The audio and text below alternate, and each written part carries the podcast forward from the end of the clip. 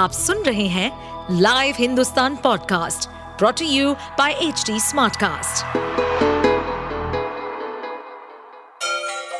Ganga किनारे बसे राज्य उत्तर प्रदेश की खबरें पॉडकास्ट में आपका स्वागत है इस पॉडकास्ट में हम सुनेंगे छोटे शहर इटावा से लेकर राजधानी लखनऊ, चमड़े के शहर कानपुर और राम की नगरी अयोध्या जैसे सभी शहरों से जुड़ी राजनीति, विकास, मनोरंजन दल बदल फरेब और अपराध जगत की सभी खबरें ये सरकार न्याय नहीं दे सकती।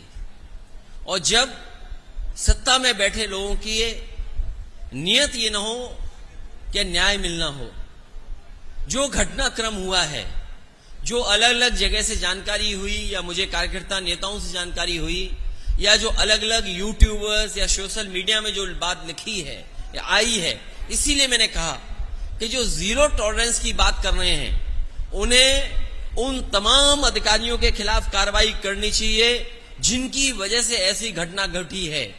जिला पंचायत सदस्य पहले उनको मारा गया, और अगर हम डीएम का पहला स्टेटमेंट मान लें, डीएम ने जो स्टेटमेंट दिया वहाँ का, घटना होने के बाद जो पहला स्टेटमेंट दिया, उन्होंने कहा कि रिटेलिएट हुआ है, कि एक घटना जब हुई, और उसको देख करके परिवार के लोग आए, और उसके बाद ये दूसरी घटना हुई अगर इस घटना के लिए कोई जिम्मेदार है, छह लोगों की जान जाने के लिए कोई जिम्मेदार है तो वो सरकार है और वहाँ के अधिकारी हैं। सरकार अधिकारियों के खिलाफ नहीं कार्रवाई कर रही है। भारतीय जनता पार्टी उस घटना से लाभ उठाना चाहती है। हम तो कहेंगे कि समाजवादी पार्टी का डेलीगेशन जाएगा और दोनों परिवारों से मिलकर के जो सच है, वो आपके सामने रखा जाएगा। अगर दोषी एक पक्ष है तो दोषी दूसरा पक्ष भी है।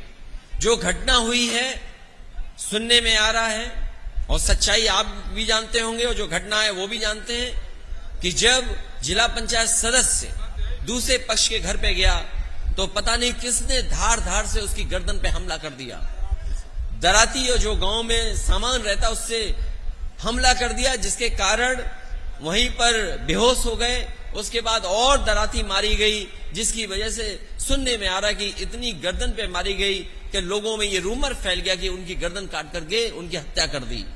जब ये जानकारी उस दूसरे परिवार, पक्ष को मिली, तब उसमें आकर के घटना दूसरी हुई है।